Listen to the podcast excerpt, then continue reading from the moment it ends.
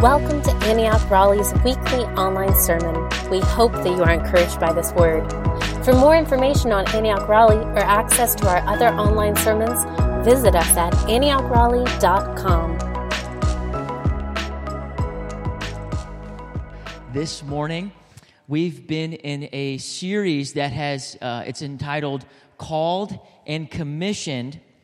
And here's the real focal point of, of this series is to see all, all of God's people, to see all of you guys stepping into full time ministry based on the, the unique giftings and callings that are on your lives.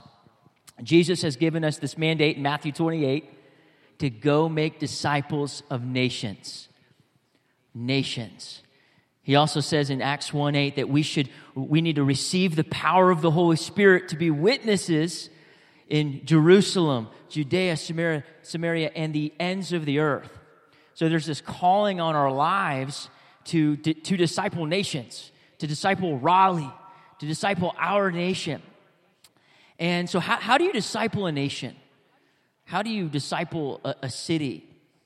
There's, that's a, a, loaded question, and there's probably a lot there to unpack. But I would say this it, it, one thing that I'm certain of that needs to happen in order for us to disciple this city, to really own this city, is that we need to see all of God's people stepping into full time ministry. It just can't be myself or Steve or Chris Jolly. When all of us are stepping into it, that's, that's, that's when we're going to see this city begin to be transformed. And when I say stepping into full time ministry, what I don't mean is that you guys necessarily quit your jobs and, and you come on staff with Antioch. Some of you may do that. Uh, that, that was kind of like a, very, if you're part of this area, part of the Bible Belt, that, that's how getting called into vocational ministry looked like. But what I'm talking about when we say stepping into ministry is that you begin to see your sphere, your business, your place of work, your boardroom, your break room, wherever you're at as a, as, as a mission field. And for the past several weeks, we've been highlighting uh, different vocations, different, different unique callings that are on the body of Christ. If you were here a couple weeks ago, we heard from Michael Pierce, who gave a charge on Father's Day for fathers, for husbands. Uh, the week after that, we talked about the calling to the nations. We got to hear some cool testimonies from a, a couple trips we took to Tijuana, to Mozambique. Uh, and then last week, who was here last week? It was power, wasn't it? It was awesome having this, uh, these anointed marketplace ministers talk about how to view their, their business, their, the corporate world, their nine to five as a mission field. And uh, if you, if you missed last week, please go back. We're recording these. You hear the testimonies of what God is doing, and it's super encouraging. And uh, today, well, actually, I'll say, I'll give a little plug for the next couple weeks. We're, we're going to talk about, next week, we're going to talk about healthcare. Uh, we're going to talk about, after that, we're going to get into government. We're going to talk about education, nonprofit world. And this week, we get the, the privilege of talking about the, the creative scene, the creative industry.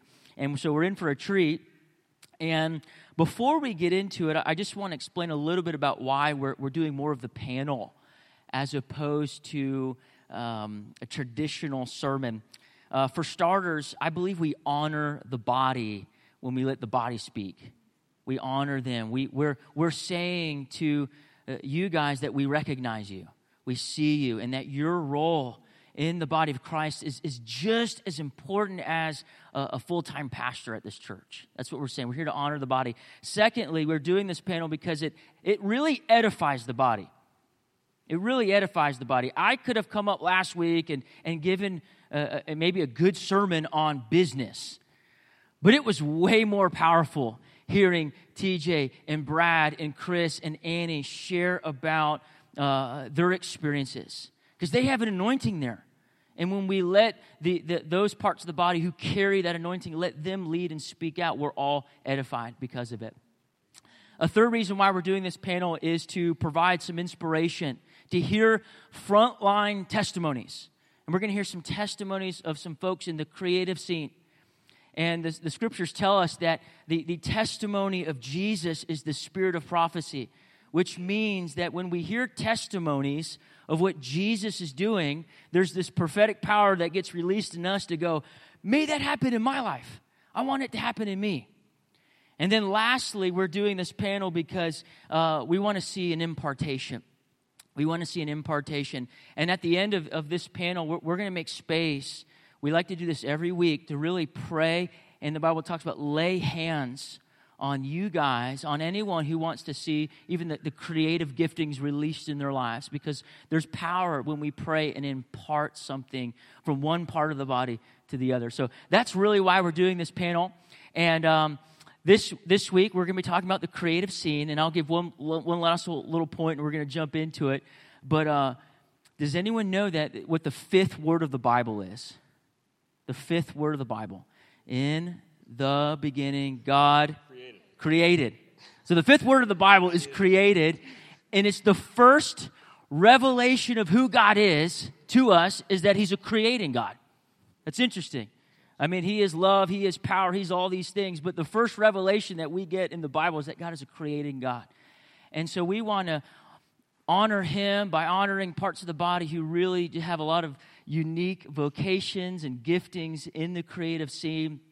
And uh, without further ado, we're going to go through. I know a lot of us know you guys, but we're going to start over there, David, with you just one at a time, just introduce yourself. Tell us a little bit about maybe your role within Antioch, kind of place you here. And then, thirdly, what you do for a living or particularly creatively. Yeah, can you guys hear me fine? Cool. So I'm David Klingler, um, play on the worship team, violin, and uh, run the little gaming meetup each month. Next one's this Saturday, by the way, 1 p.m. to 9 p.m., the fellowship hall. Um, and part of the RTF ministry recently, too um, disciple a few people here and love on people and yell a lot during work, during services. what, what do you do for a living? Oh, I make video games. You make video games? Yeah. Amen. Well, hi, everybody. I'm Elizabeth. I've been married to Brad for 22 years next week. Yeah. we made it. um, and so I have three sons and a beautiful daughter in law. And um, within the church, I've been serving as worship pastor for the past four and a half years and serve on the elder team and serve in RTF ministry with David. Um, and then outside the church walls, um, for the past few years, I've been working on an EP album with some friends. Um, the last song in the iteration will be out late 2022, maybe beginning of 2023. Um, and then I just recently launched a small artwork collection on an artist consignment website called Society6. Awesome. Woo. Hi, I'm Leslie Medlin, and I'm married to the guy on the front row over there, Ryan. And we have two sons, Cade Boulder and Acre Bright. And um, my husband and I lead a life group here, and uh, I serve as the creative communications director here at Antioch, which means I oversee all the creative teams that involve production and communications. Oh, I forgot what I do, sorry. um, outside the walls of the church, uh, fashion is my background, but I um, can currently say that happily, most of my work is discipling my kids. But on the side, I work here at the church, and on the side, side, I do freelance merchandising and styling for retail businesses and events, and I sometimes plan and coordinate weddings. My name is Matthew Ramsor. Most of you guys know me as Matt. My wife is Anna Ramsor, and the ways I've served in the church is a lot through video. A lot of you guys have seen my videos. A lot of big things I did was during COVID. A lot of that was supplied through me helping, yeah, and Leslie, of course, and, and Elizabeth and everyone else here. But yeah, um, yeah, just uh, helping the church in that way, just to use that as a tool to uh, show off what's happening in the church and what's happening in our lives. And for me, what I do as a living, I do, I'm a freelancer, I do commercial, uh, and I do weddings, and just anybody who is a business owner or is getting married, or if you're putting on an event on anything, I try to make that capturable to people to keep that for the rest of their lives. You also make movies too? Yes. Uh, I, I don't make money. I'd love to make money off of it, but um, but yes, I also make movies as well. Awesome, cool. Well, before we get into some of the experiences and testimonies, I think it's so important to hear a little bit about the background, uh, the, the story leading up to how you guys began to recognize that the Lord was calling you in this certain creative gifting assignment. So, David, why don't you kick us off? Share a little bit about how the Lord began to reveal to you that this was a part of your journey. Yeah, so um, growing up,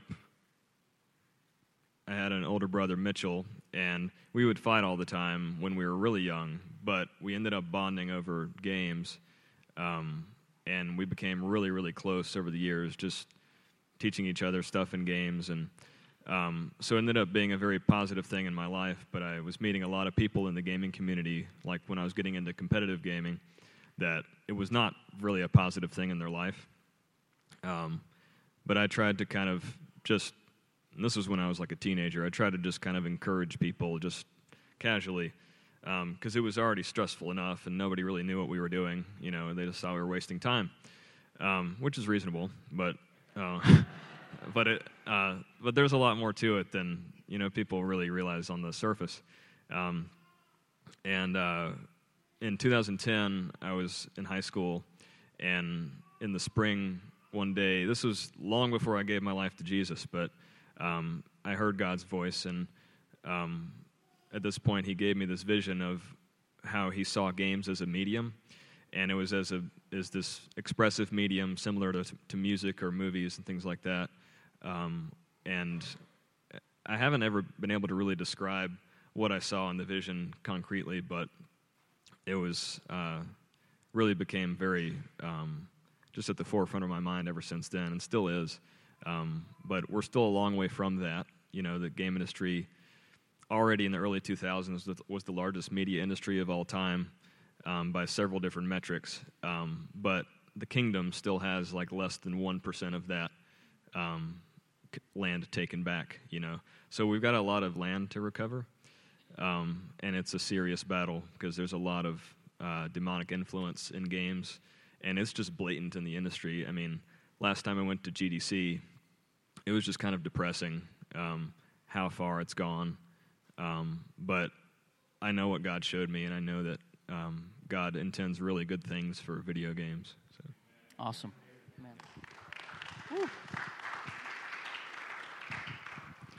Yeah, so um, I think for me, very early on, I was like two, and my parents were making cassette tapes of me singing all of these songs with these big words and all of that. Um, so, kind of singing and just music was like a part of my life since before I can even actually remember. Um, and so, just to kind of keep things really brief, um, by the time that I graduated high school, I was doing like wedding music for like pay.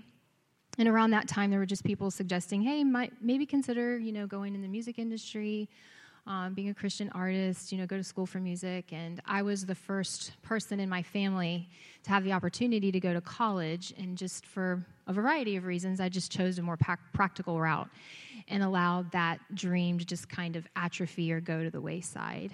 Um, pretty quickly got married, had kids, and that like thrust me into a season of obscurity and hiddenness in like seven years where I wasn't even like practicing my gift at all. Um, I was like serving in kids ministry and other things. Um, but I knew, I just had something within me that like I knew. And so what the Lord used was through parenting, stay at home mom, homeschooling. He provided me like space to really develop my gift and my calling and to actually excavate that. And so through that time period, I taught myself how to play instruments, started songwriting. Um, and then just really just started having like this deep desire to want to get involved um, just anywhere with music.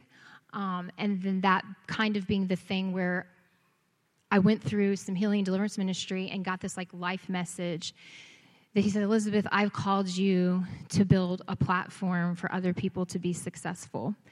And what that ended up meaning was he called me to be an advocate and an activator for other people to realize their giftings and their callings within the realm of music and worship.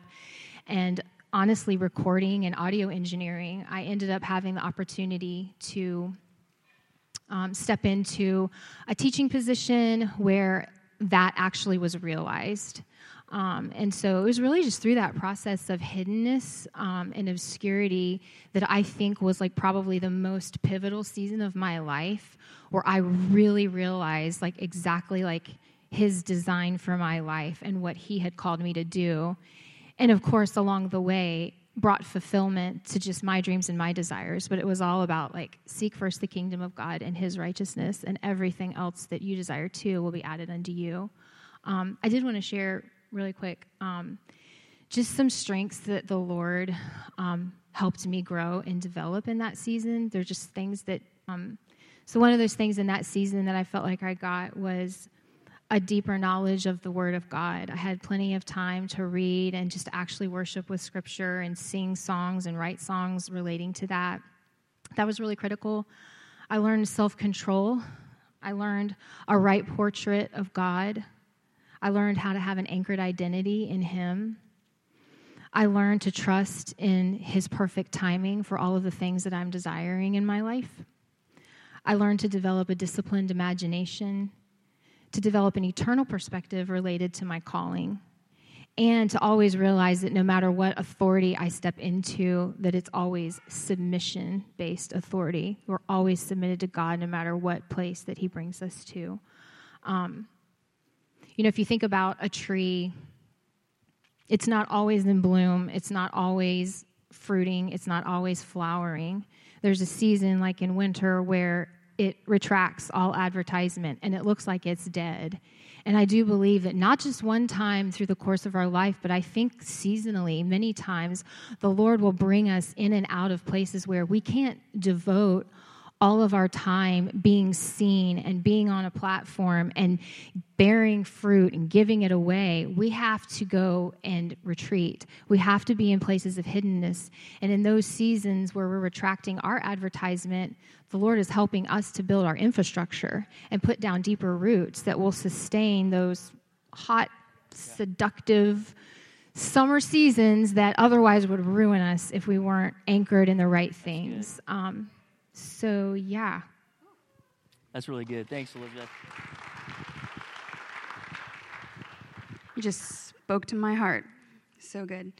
Um, I I have been interested in fashion and styling and just was always making clothes growing up and telling other people how to dress and decorating every little thing that I can find. I don't do that anymore, but um, a really huge part of my testimony is just watching God take me from being a girl who had a lot of talents that people would call out, but I didn't have a lot of inward identity in Him.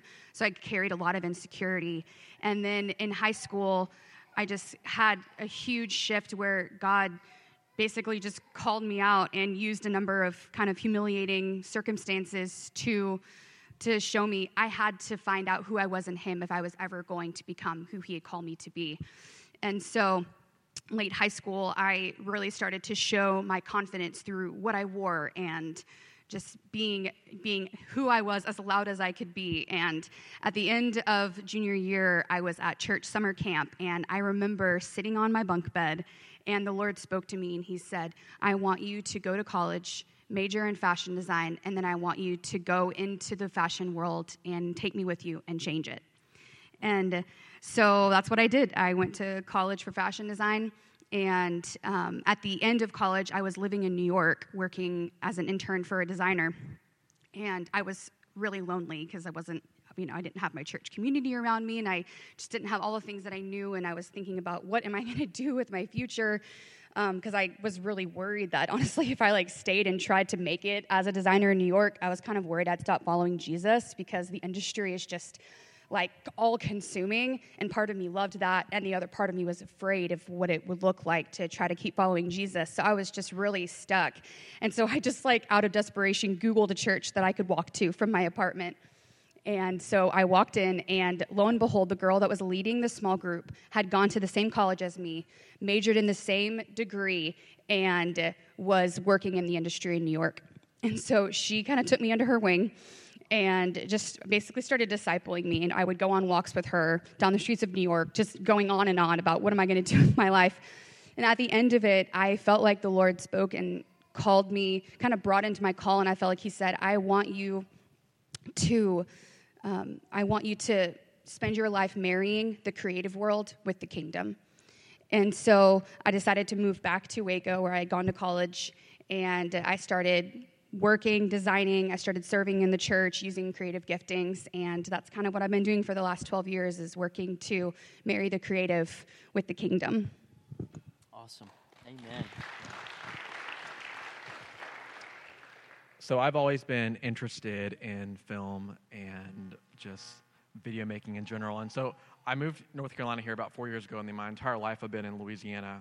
And in Louisiana during my high school years, so that was about maybe 10, 15 years ago, there was, and there still is a very large film scene there. Uh, Hollywood came from Los Angeles, it came to New Orleans, and they loved the area and just started making a lot of films. And then Hurricane Katrina hit, and all the film went up north. I'm about five hours north of New Orleans, and so all of a sudden there's all these Hollywood films, and they're all right next to about an hour from where I live uh, in North Louisiana. And I was like, you know, this is what I want to do. This is what I want to go into. And I got the opportunity. And at the time, I wasn't really, I knew who the Lord was, but I wasn't practicing that. And I didn't know what that even looked like.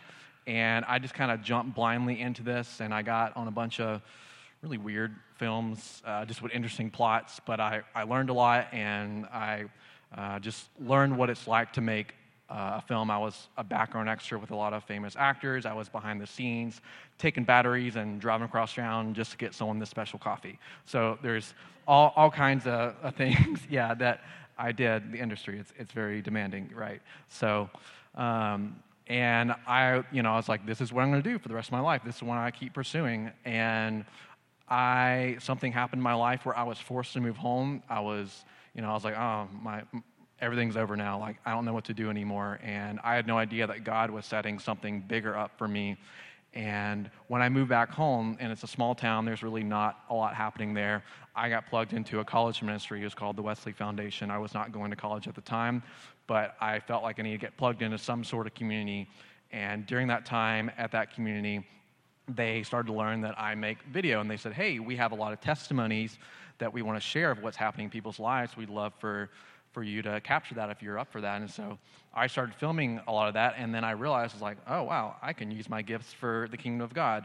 And it's so simple, but it just blew my mind that I can use a tool, a gifting that I have, and take someone's story, project it on a screen, and then the whole congregation is seeing it. They're seeing what's happening, and they're getting to seeing it in a different light. We're seeing maybe behind the scenes, maybe you know what happened in their life through like B-roll or something like that. And I just started serving and that ministry for years. I ended up working for there, did mission trips, and God just really transformed me and to show me that, you know, just for anything and your tool that you can use as a tool to lead people to Christ and lead them in a way to experience the Lord and things are happening. And throughout that, as my growth, I started getting picked up by there's different churches and missionary ministries who just love my work, and people were really experiencing the kingdom of God, really experiencing what's happening in people's lives, and that just completely took over in just such a really beautiful way. And it's transitioned all the way. You know, I'm here in North Carolina now, and um, just doing videos here at Antioch. I've done a lot of videos for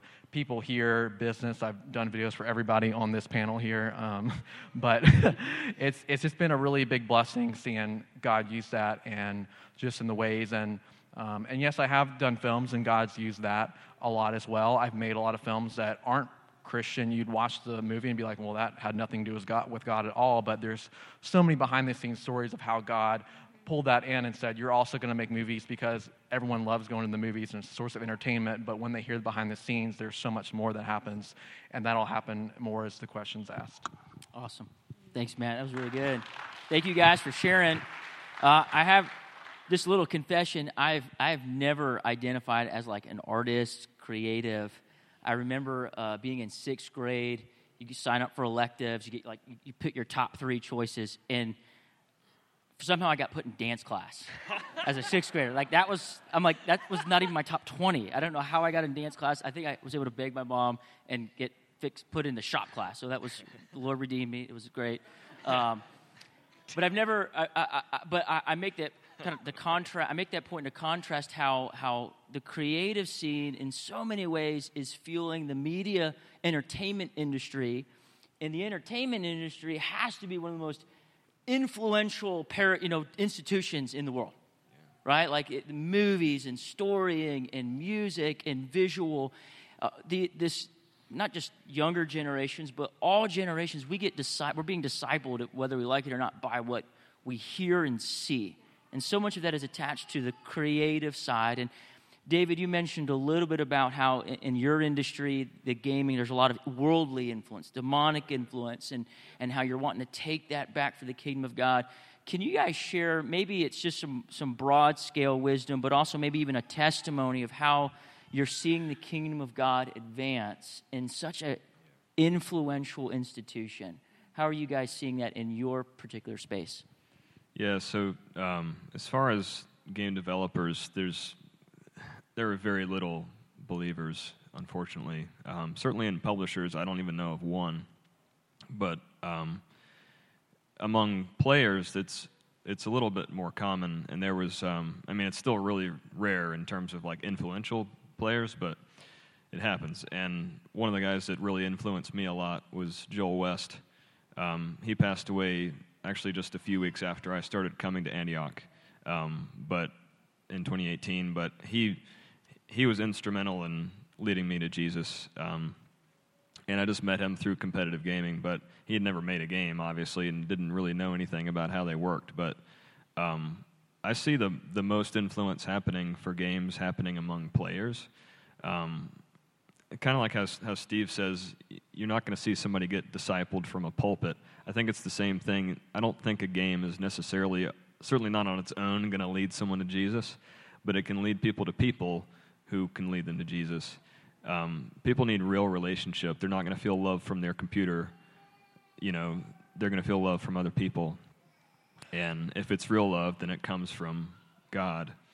Um, I think that some of the influence that the church has attempted to have on games has been really kind of detrimental um, to the image of uh, Jesus in among gamers because a lot of the Christian games that have been made are just pitiful. I mean, it, it's like if you if you look, especially in the '90s, like just, you might as well have not even made it. I mean, it, you're you're there were and and that's the thing. For one of the companies, there was a um, company that make, was making a lot of NES games um, in the late '80s and early '90s, and the cartridges are rare now, but the games are awful, and that's why they're rare because nobody bought them. But I was reading about them a lot more over the past couple of years, no one on their entire team was even a believer. They were just trying to sell games to parents who had kids who, who wanted to have a Nintendo but didn't want them playing violent games. That's their, that was all they were doing. It wasn't even trying to lead anybody to Jesus. Like, we need to be examining the motivations there. And examining motivations is one of the things that I'm somewhat known for in the industry. Like, I'm always doing talks about how we're screwing things up. And, you know, thankfully, people take it in stride for the most part. But, um, like, I did, a, I did a talk earlier this year at a conference, and it was called Beyond Escapism. And, man, I was stepping on so many toes, but it, it was good, and people actually received it well. And I was talking the whole time about unconditional love, which doesn't, didn't seem to really take, it, didn't, it wasn't really in place at a game conference but it resonated, and and that's something that that's that's really the first step that we need. We have all these games about that are just negative, and if you can just make it positive and bring people together, then that's a much bigger step than we're doing with anything else. You can't just put Bible stories in the game and expect it to do anything. That's going the opposite direction. So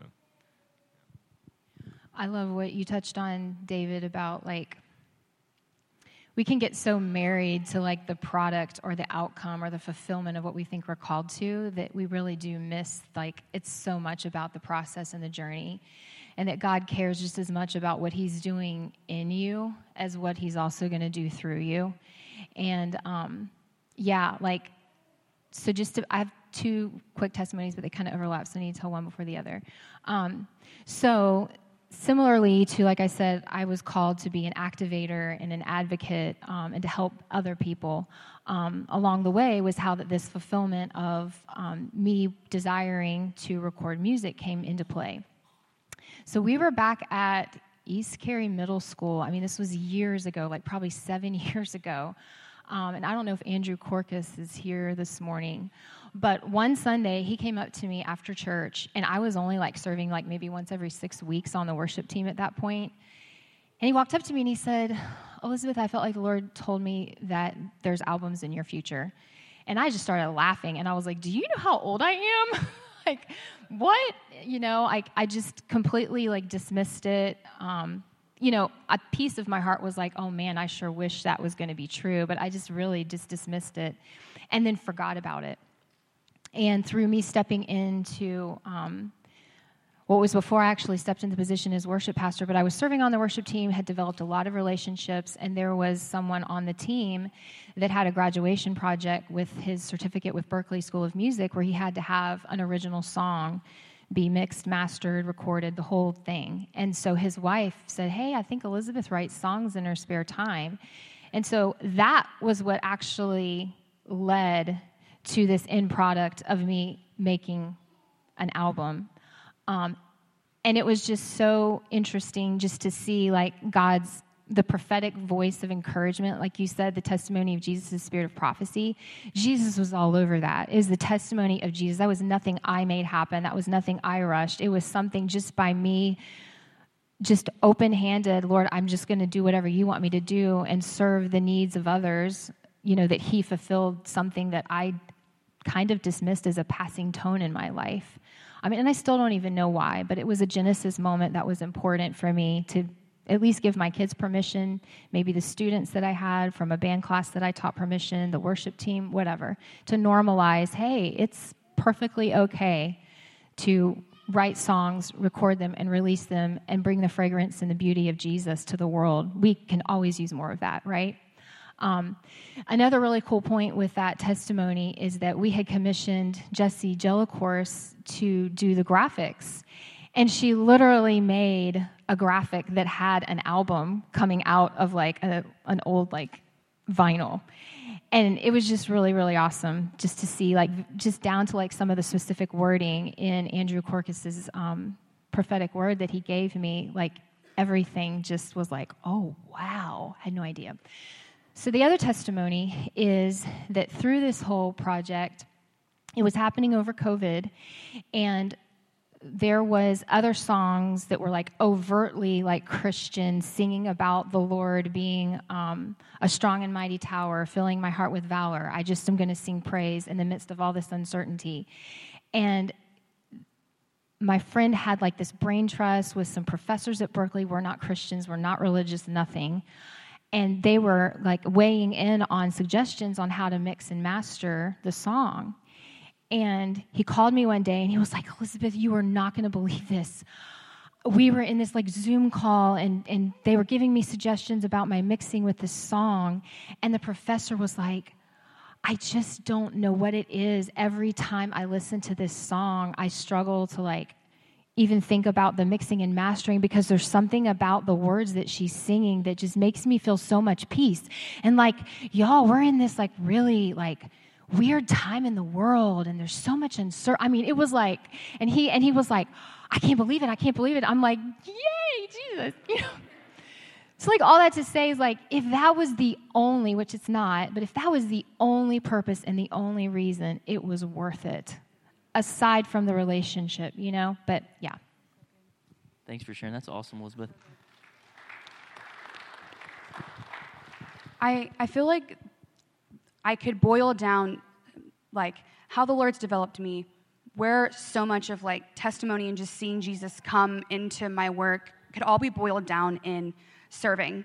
And she, she touched on it a little bit, but I feel like you know, I got, I feel like my, my giftings were started, were started to be called out in the church, and they were worked out and began to be developed as I was serving in church. I grew up with two parents who were on a church staff, and so I lived at church, and we were there in the morning and there and there in the evening, and there about five times a week, and and that's where I began to do things. And yet I felt like I had, you know, this call to do things outside the walls of the church. But I feel like watching my parents have allowed God to show me that even though I had this, you know, desire and all these dreams, that it really was about him fulfilling it and really about him using me and not so much it being my vision that I want to see come to pass. And so I feel like all the different times I was, I was developed further actually was when I was serving someone else's vision. I worked for a lot of small businesses, and a lot of times I would get hired because I was just this kind of jack of all trades and I would do anything and work really hard and you know I would I would latch onto someone else's vision because I would be like I love what you're doing. I want to help you make it happen. And I would stay until the very end just because I loved it and loved the work and you know just wanted wanted to see this person's vision come to pass. And so I ended up being able to do so many things that I actually wasn't even experienced in at the time because I was just I was just there and I was willing to do it. And there were times where it was hard because I wasn't doing my thing. I mean, for many many stints of years, I you know the things that I wanted to do were on hold while I was working for someone else. And I was like, how did this happen? I thought I was gonna like pursue my thing, and it was a side thing, and then it became the whole thing. But I feel like just laying my life down to serve others' visions developed the very like thing in me that could sustain what God wants to do in the future. And I feel like even an example of that is when Ryan and I were planning our wedding, you know, I as a designer, you know, wanted to de- develop this grand vision and make it, you know, the most spectacular thing. And I actually feel like God kind of arrested my thoughts. And I feel like He said, What I want you to do with your wedding is actually lift up other creatives around you. And so we basically hired all local people, local businesses, and we and I decided to call together all my friends who were, you know, pursuing creative avenues. And I told them, I want you to plan my wedding, and I want your vision to be the one that happens. And so they worked together and they created the most beautiful thing I've ever seen. And it really didn't have that much to do with me. And in the process and, and, also like i felt like the lord said have them walk down the aisle i want you to honor them and so they joined like bridesmaids and groomsmen as like hey we're like i'm honoring the creative um, and also, we kind of felt like the Lord wanted to use the creative things they were creating to actually transform people. And so we felt like God said to believe, like when they interact with these flowers, when they, you know, when they, when non believers, I, I worked for all non believers, so I invited them all to the wedding. And I felt like the Lord was like, hey, when they're in the worship, in the ceremony, believe that they can encounter my presence. And so I think, you know, again, just being like, okay, I, I may have these visions, but the Lord, the Lord has his greater narrative for my visions. And it doesn't negate what he wants to do in me or through me, but he wants to use me and it's going to bless other people along the way. And so I know we're there's just so much that God has given so many of us and um, yeah, there's just, I, I feel like what I should say is like, we're not to get to all this, but if you want, I'm just to leave this here, and she's to leave this here, and everyone can just, you know, we can just have individual conversations because we're just never to get to everything. So I think what I feel like the Lord wants me to say in this moment is like the one thing that I would give a plug for of like, if you're wanting to grow in the creative, and I know I'm jumping ahead, Ben, but I just know we're not all to get there. So I'm to say my one, and then I don't have to talk again. But I feel like, um, that if you want to grow in your creative gifting, give it away. Um, and I, I learned that the hard way of years of, you know, wanting to serve the Lord, but like wanting to hold on to my thing. And the more I chose to lay it down and serve the people around me or serve the thing that I was given the opportunity to do that it didn't seem like had anything to do with me, those are the moments where I encountered the intimacy of God. Those are where I grew. And a great, a great way that you could do that within our church that I'll give a little mini plug for is over the last year or two, we've been developing what I call the visuals team. And every time you've seen something really beautifully visual in the lobby or anywhere else in church, we have a team of people that are putting that together. And it isn't just for, material, for, for materialistic sake. We're not just trying to make things look cool to be cool. Um, that's really not the heart of this church, even if, you know, I would like it to be. Um, it's really because we believe that what what happens and like how we set up a room can change the atmosphere. And how we set things up can make way for people to encounter god. And so I, I'm, I'm so grateful that even in just the last six months, I've met so many women specifically, but I know there are men as well, who are pursuing creative vocations outside of the walls of this church and I and I've loved watching some of them start to use their gifts within our church. Not because we want to use you as creatives. We want to invite you to use your gifts and talents for the Lord. And I just yeah, I, I have felt like the Lord has said, like, if you will use if you will use your gifts within the walls of the church, however He leads, you will watch Him make, make way for you outside of the walls of the church. And so, man, I just invite you if you want to grow, use your gifts in the church, give them away, and the Lord will give them back to you. That's been my testimony, too. Awesome. Thanks, Leslie. awesome. It's good.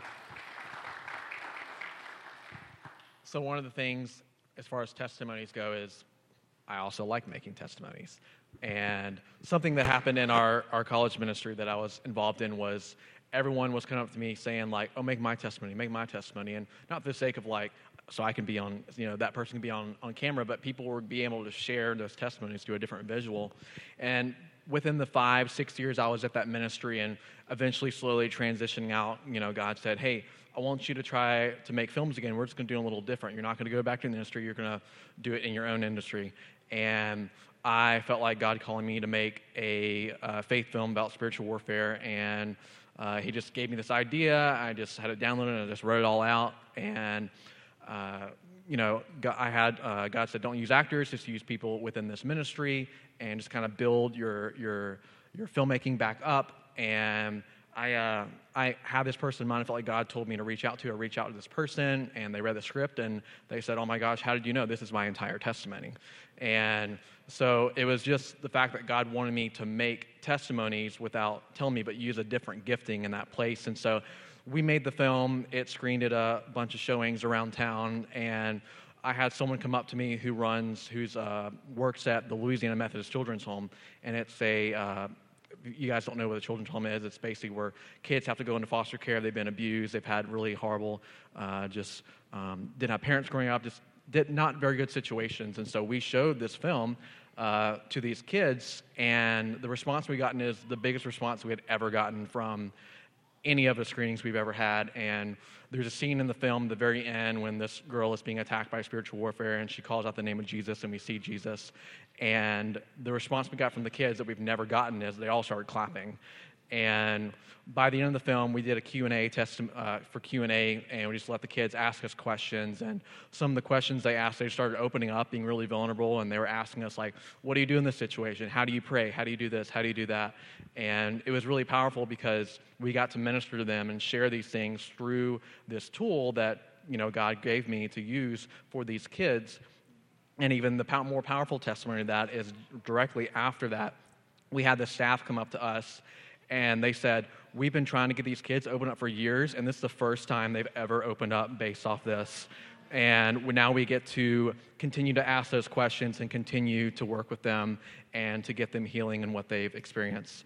Um, and the second testimony, real quick, is uh, so after that, I made a few more films, and they were just fun sci fi films, something fun. You know, God still did something behind the scenes each time. And uh, I had this idea and I was uh, kind of trying to go bigger, get auditions, get larger talent out there, try to grow my name.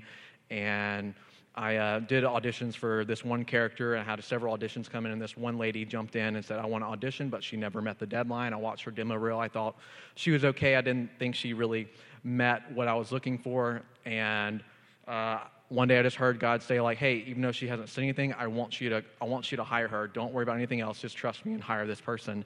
And the, the whole plot of the film is it's a science fiction. It's about this uh, girl who loses her mom unexpectedly at a young age. And later in life, she becomes an archaeologist. She's digging in the sand. She finds an old camcorder.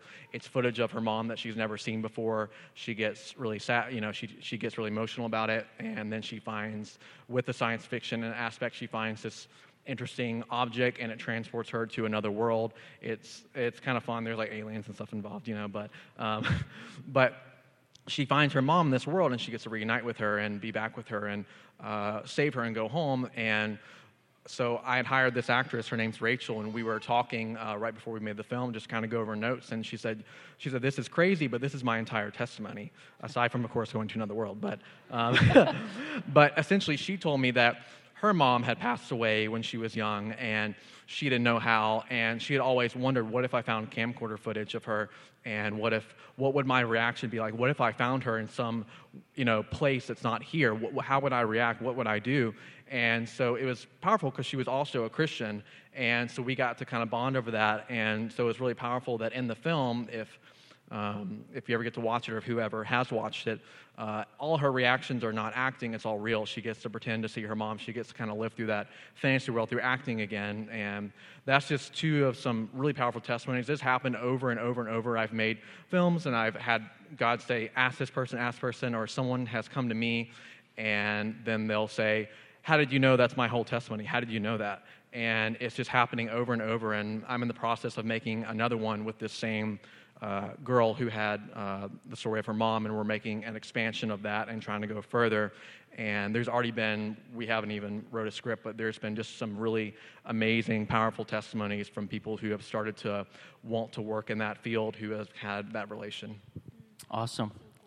I wish we had more time, but can we give these guys just a round of applause? Thank you, Jesus. Uh, and they they they have some books here that they they they feel like are really influential to them as creatives. Uh, they're not for sale or to give away. They just come and look at them, right? Maybe if you could you could borrow them. Uh, don't touch them. Okay.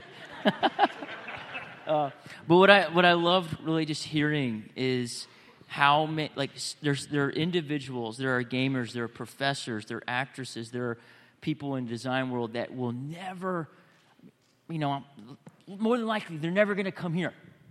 They're never going to experience the presence of God in this building, but they're experiencing the presence of God out there in the creative scene. And, and that's what we, we want to really champion. Um, I, I, what we're going to do now is I'm going to invite our, our, worship team to come back up, and we're going to have a time of ministry. And I'm going to have you guys uh, be, be, uh, some, be some of our prayer warriors. Um, so we're going to transition and I'm going to go ahead and invite everyone to stand up.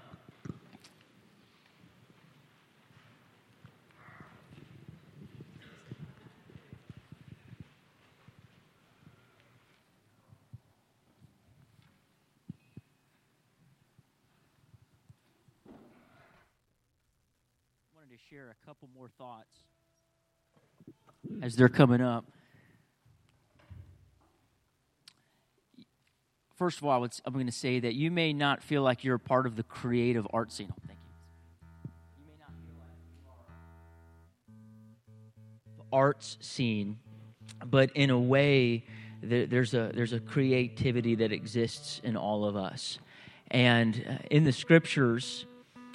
Does, does anyone know who the, the very the, the first mention of the first person ever filled with the Holy Spirit? It's this really obscure dude named, I gotta make sure I pronounce this right, Betzalel. That's how you say it, Betzalel. He's the first mentioned in the Bible someone filled with the Holy Spirit.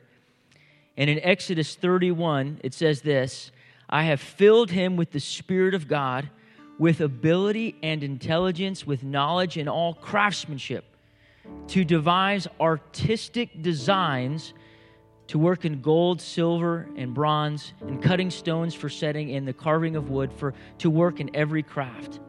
And this this this man, he his he was one of the, the chief uh, builders or artisans for the very temple of God, for the very tabernacle, the presence of God.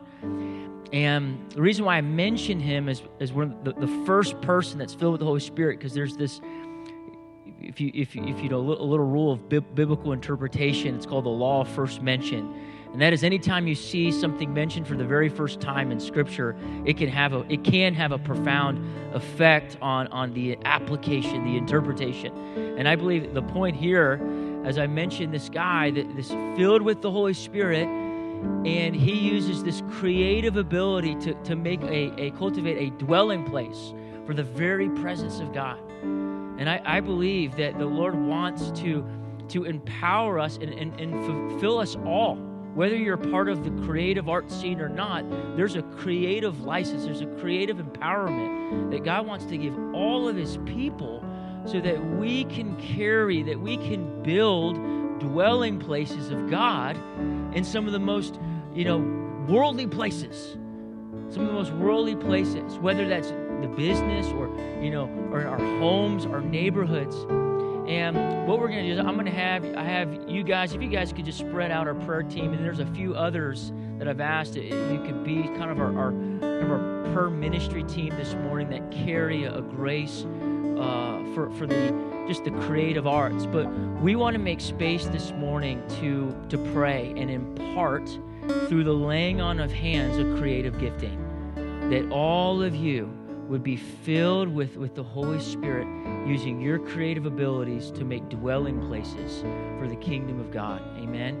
So, as we worship and minister, if you're wanting to feel activated or wanting to experience something, just a little bit more spark in your creativity, come to the front.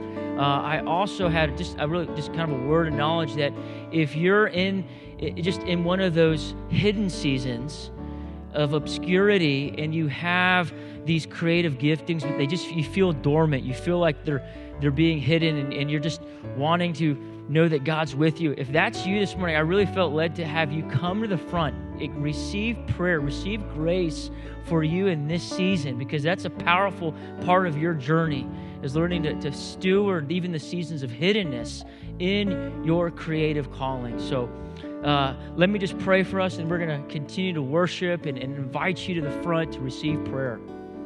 Jesus, we, we thank you. We thank you that you are advancing your kingdom and you're wanting to partner with us. And Lord, we're asking that you would fill us all with your Holy Spirit, that we would see the creativity of God, reflecting your glory, reflecting your beauty in the world, God. There are people that need to know and see you. So, Lord, use us. Use us, Lord. We invite your presence. We invite your grace. We invite your creative gifting to flow through your very people this morning. We thank you, Jesus.